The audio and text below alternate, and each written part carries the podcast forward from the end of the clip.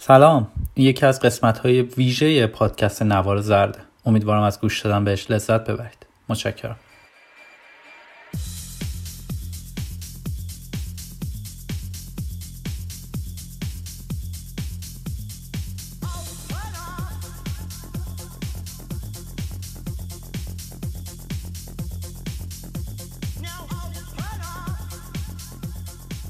لس آنجلس یکی از معروفترین و محبوبترین شهرهای آمریکا در ایالت کالیفرنیا است. خیلی ها این شهر رو به اسم شهر فرشته ها می‌شناسن. شهری واقع در جنوب کالیفرنیا که به خاطر نزدیکی به هالیوود فیلم های زیادی درش ساخته شدن و خیلی از بازیگرها و افراد مشهور در اون زندگی می‌کنن. همین ها می‌تونه دلایل کافی برای تبدیل شدن این شهر به یکی از مراکز توریستی آمریکا شده باشه. هر سال تعداد زیادی از مردم برای دیدن این شهر زیبا و حتی به امید ملاقات افراد مشهور به این شهر میان و البته نباید ساحل و هوای عالی این شهر رو فراموش کرد. در سال 2013 یک دانشجو اهل ونکوور کانادا برای دیدن همه زیبایی این شهر به عنوان توریست و به تنهایی وارد لس آنجلس شد و در یکی از معروفترین های این شهر چک این کرد. ولی اون هیچ وقت چک آوت نکرد. شهر رویایی به کابوسی بیپایان برای والدینی که دیگه دخترشون رو زنده نمی‌دیدن تبدیل شده بود.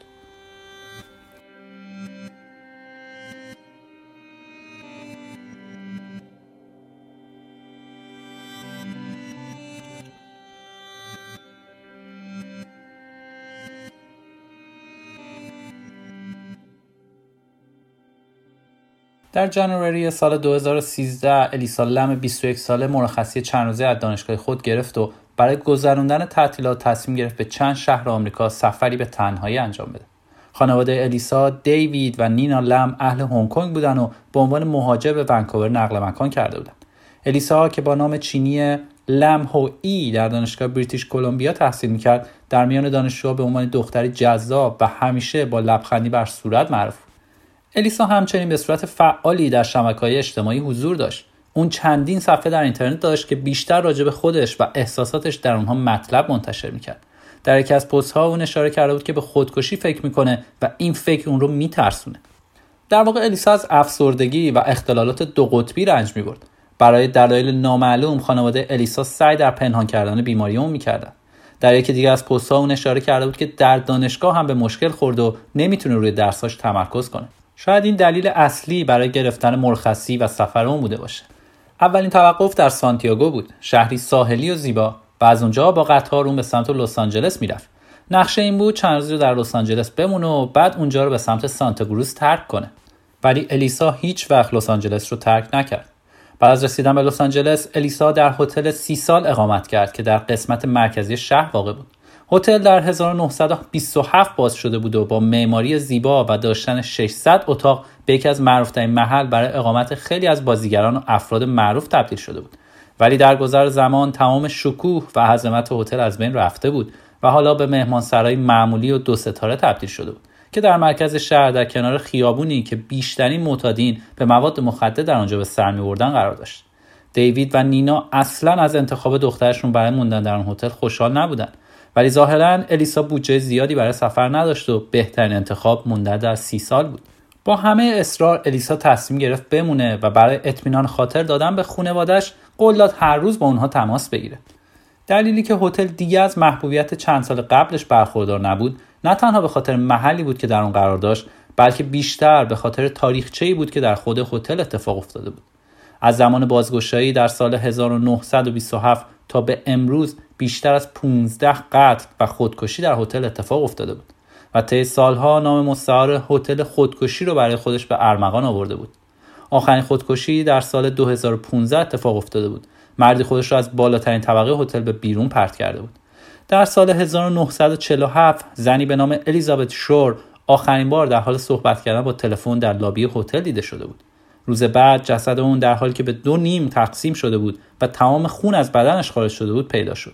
تا به امروز هیچ سرنخی از قاتل اون در دسترس نیست. یکی از بدترین قاتلان سریالی تاریخ به نام ریچارد رامیرز در سال 1985 در این هتل اقامت داشته بود. در اوایل سال 1990 جک انتر وگن در حالی که در هتل سی سال اقامت داشت شبها زنهای خیابونی رو به قتل میرسوند. الیسا لم در 28 جنوری 2013 وارد هتل شد. اون از هتل به صورت دائم در وبلاگش پست هایی رو به روزرسانی می‌کرد. در یکی از پست ها اون راجع به وضعیت نچندان مناسب هتل صحبت کرده بود و طبق قولی که داده بود هر روز با خانوادش تماس می‌گرفت. بعد از سه روز در 31 جنوری تماسی که خانواده الیسا منتظرش بودن هیچ وقت انجام نشد. دیوید و نینای نگران چندین بار با هتل تماس گرفتند ولی کسی الیسا را ندیده بود. اونها به پلیس لس آنجلس درباره دختر گم شدهشون اطلاع دادن. حالا پرونده ای برای دختر گم شده باز شده بود. با اینکه هنوز کاملا مشخص نیست الیسا دقیقا در لس آنجلس کجا رفته بود ولی کارکنان هتل چندین بار رو دیده بودن و در تحقیقات مشخص شده بود. آخرین نفری که الیسا رو دیده بود صاحب کتاب فروشی در نزدیکی هتل بوده. اون الیسا رو در حال خرید سوقاتی برای خانواده‌اش دیده بود و اون رو به دختری خوشحال و شاد توصیف کرده بود. It seemed like she had plans to return home, plans to give things to her family members and reconnect with them. جستجو در هتل آغاز شده بود ولی چون هنوز به صورت رسمی جرمی اتفاق نیفتاده بود پلیس نمی‌تونست تمامی هتل رو بگرده. پشت بام هم به صورت کامل جستجو شده بود ولی اثری از الیسا لم نبود. در اتاق خود الیسا هم چیزی که به تحقیقات کمک کنه پیدا نشده بود. با وجود پیدا شدن ساعت، لپتاپ و لباسهای الیسا پلیس احتمال حمله و دزدی رو کنار گذاشت. همه چیز کاملا طبیعی به نظر میومد ولی قطعه مهمی هنوز پیدا نشده بود. تلفن همراه الیسا. پلیس سعی کرد با امکاناتی که در اختیار داشت ردی از تلفن و سیگنالی پیدا کنه ولی اونها چیزی پیدا نکردن. طبق رویه استاندارد پلیس تمام ویدیوهایی که توسط دوربین های مداربسته در هتل ضبط شده بود رو جمع آوری کرد.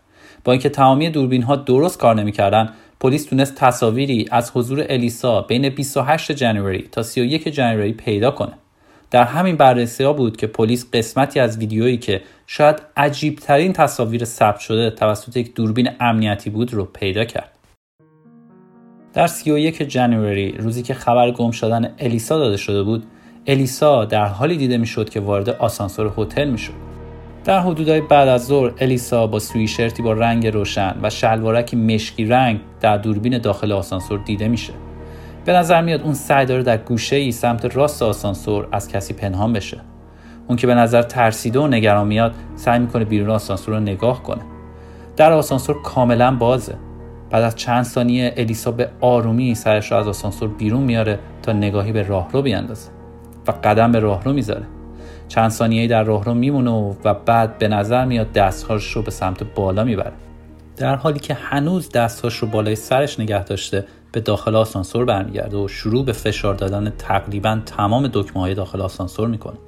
درها هنوز به صورت کامل بازن. در واقع در تمام مدت حضور الیسا درها بسته نمیشن. الیسا دوباره قدم به راهرو می‌ذاره. این بار به نظر میاد اون در حال صحبت کردن با کسیه ولی کس دیگه ای در تصویر دیده نمیشه. دستهای الیسا به صورت عجیبی شروع به حرکت می‌کنن. انگار در حال لمس کردن یا تعریف کردن داستانی باشه. بعد الیسا از تصویر خارج میشه. این آخرین باریه که الیسا زنده دیده می‌شد.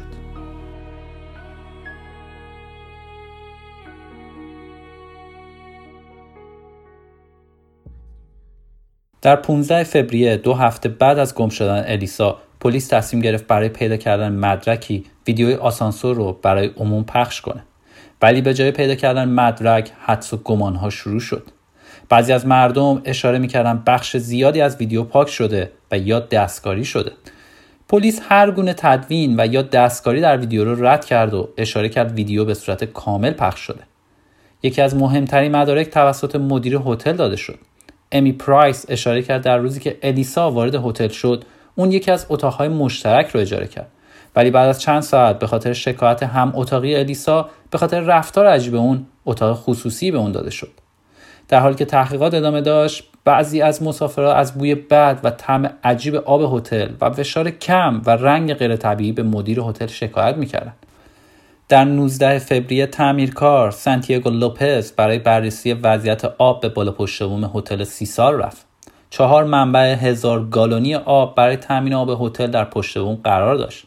لوپز برای بررسی وضعیت آب از نردبون یکی از منبع آبها بالا رفت تا نگاهی داخل اون بیاندازه وقتی لوپز در پوش ده کیلویی رو باز کرد با صحنه روبرو شد که تا مدتها فراموشش نکرد جسد برهنه زنی که در کف منبع بود بعد از شناسایی و تایید جسد الیسا لم 21 ساله پیدا شده بود. A grim discovery at a downtown LA hotel. Police say the body found in a hotel water tank is that of a 21-year-old Canadian tourist, Elisa Lam.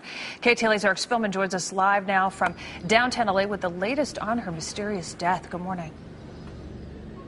Hi, Megan. I just got off the phone with the coroner's office, and they're talking about performing an autopsy on the body, perhaps as soon as tomorrow. The cause of death is going to be an important piece of the puzzle here.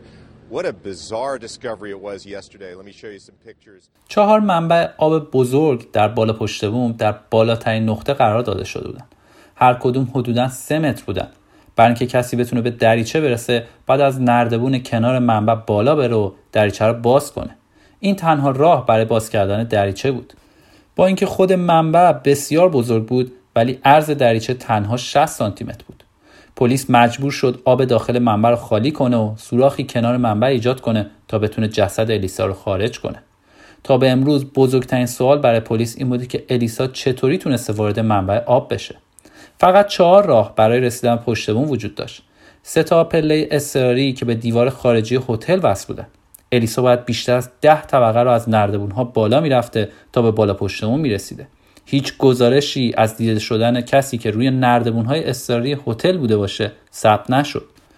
راه چهارم از طریق در همیشه قفل بالا پشت بود. دری که مجهز به زنگ خطر هم بود و کد باز کردن هم فقط در اختیار کارکنان هتل قرار داشت.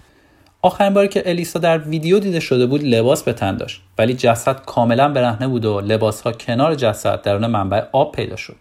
ولی هنوز اثری از تلفن همراه اون نبود. وقتی کالبوت شکافی انجام شد فقط سوالات بیشتر به وجود اومد. جسد الیسا به صورت طبیعی تجزیه شده بود. چهار نوع مختلف از داروهای ضد افسردگی در دوزهای بسیار پایین و هیچ اثری از تجاوز و صدمه دیدگی وجود نداشت. نتیجه کالبوت شکافی غرق شدن به صورت اتفاقی و دخیل بودن بیماری دو قطبی اعلام شد. هیچ گونه اثری از مواد مخدر و یا الکل در خون الیسا دیده نشده بود. اگرچه در پایان گزارش درد شده بود استفاده نکردن به موقع داروها در بیماران دو قطبی ممکن به ایجاد توهم و آشفتگی میشه. با همه اینها مرگ الیسا هنوز هم از نظر خیلی ها راز باقی مونده بود. بعضیا باور دارن اون به توهم دچار شده و خودش رو کشته. دیگران به این اعتقاد دارن یکی از کارکنان هتل اون رو به قتل رسونده و جسد رو داخل منبع آب انداخته. ولی هر دو این تئوری ها به نظر سخت برای پاورپذیری میان. با توجه به قفل بودن در الیسا چطور وارد پشت بام شده؟ اون چطور تونسته بعد از وارد شدن داخل منبع آب دریچه رو ببنده؟ به خاطر وزن دریچه و جسه الیسا بستن دریچه از داخل منبع کار خیلی سختی می‌تونه باشه. تصور اینکه شخصی بتونه جسد بیجان کسی رو از نردبون کوچیک کنار منبع آب بالا ببره و دریچه رو باز کنه و جسد رو داخل دریچه کوچیک بندازه هم سخت به نظر میاد. با همه اتفاقات و تاریخچه هتل تعدادی هم باور دارن الیسا توسط شیاطین تسخیر شده و کشته شده. یکی از شواهدی که خیلی سر صدا کرد پیدا شدن جمله بود که به لاتین روی منبع آب نوشته شده بود. فکان کانت هموسا. اون یک فاحشه بود. با اینکه هیچ وقت اثباتی برای ارتباط این جمله با مرگ الیسا وجود نداشت این سوالات بیشتری رو به وجود آورد بسیاری از مهمانهای هتل شکایتی علیه هتل برای اینکه چندین روز از آب آلوده استفاده کرده بودند تنظیم کرد مرگ الیسا الهام بخش خیلی از مقالات، کتابها و فیلمها بوده. یکی از معروفترین آنها قسمتی از سریال معروف داستانهای ترسناک آمریکایی بوده. در 2017 هتل برای تعمیرات بسته شد و تا به امروز باز نشده. تا به امروز ویدیو آسانسور بیش از 21 میلیون بار در یوتیوب دیده شده. پلیس رسما پرونده رو خاتمه یافته می‌بینه و مرگ الیسا رم رو اتفاقی در یکی از آخرین پست ها در وبلاگ شخصی الیسا اون اینگونه نوشته بود فکر اینکه در حال اطلاف زندگی هستی همیشه در حال شکار منه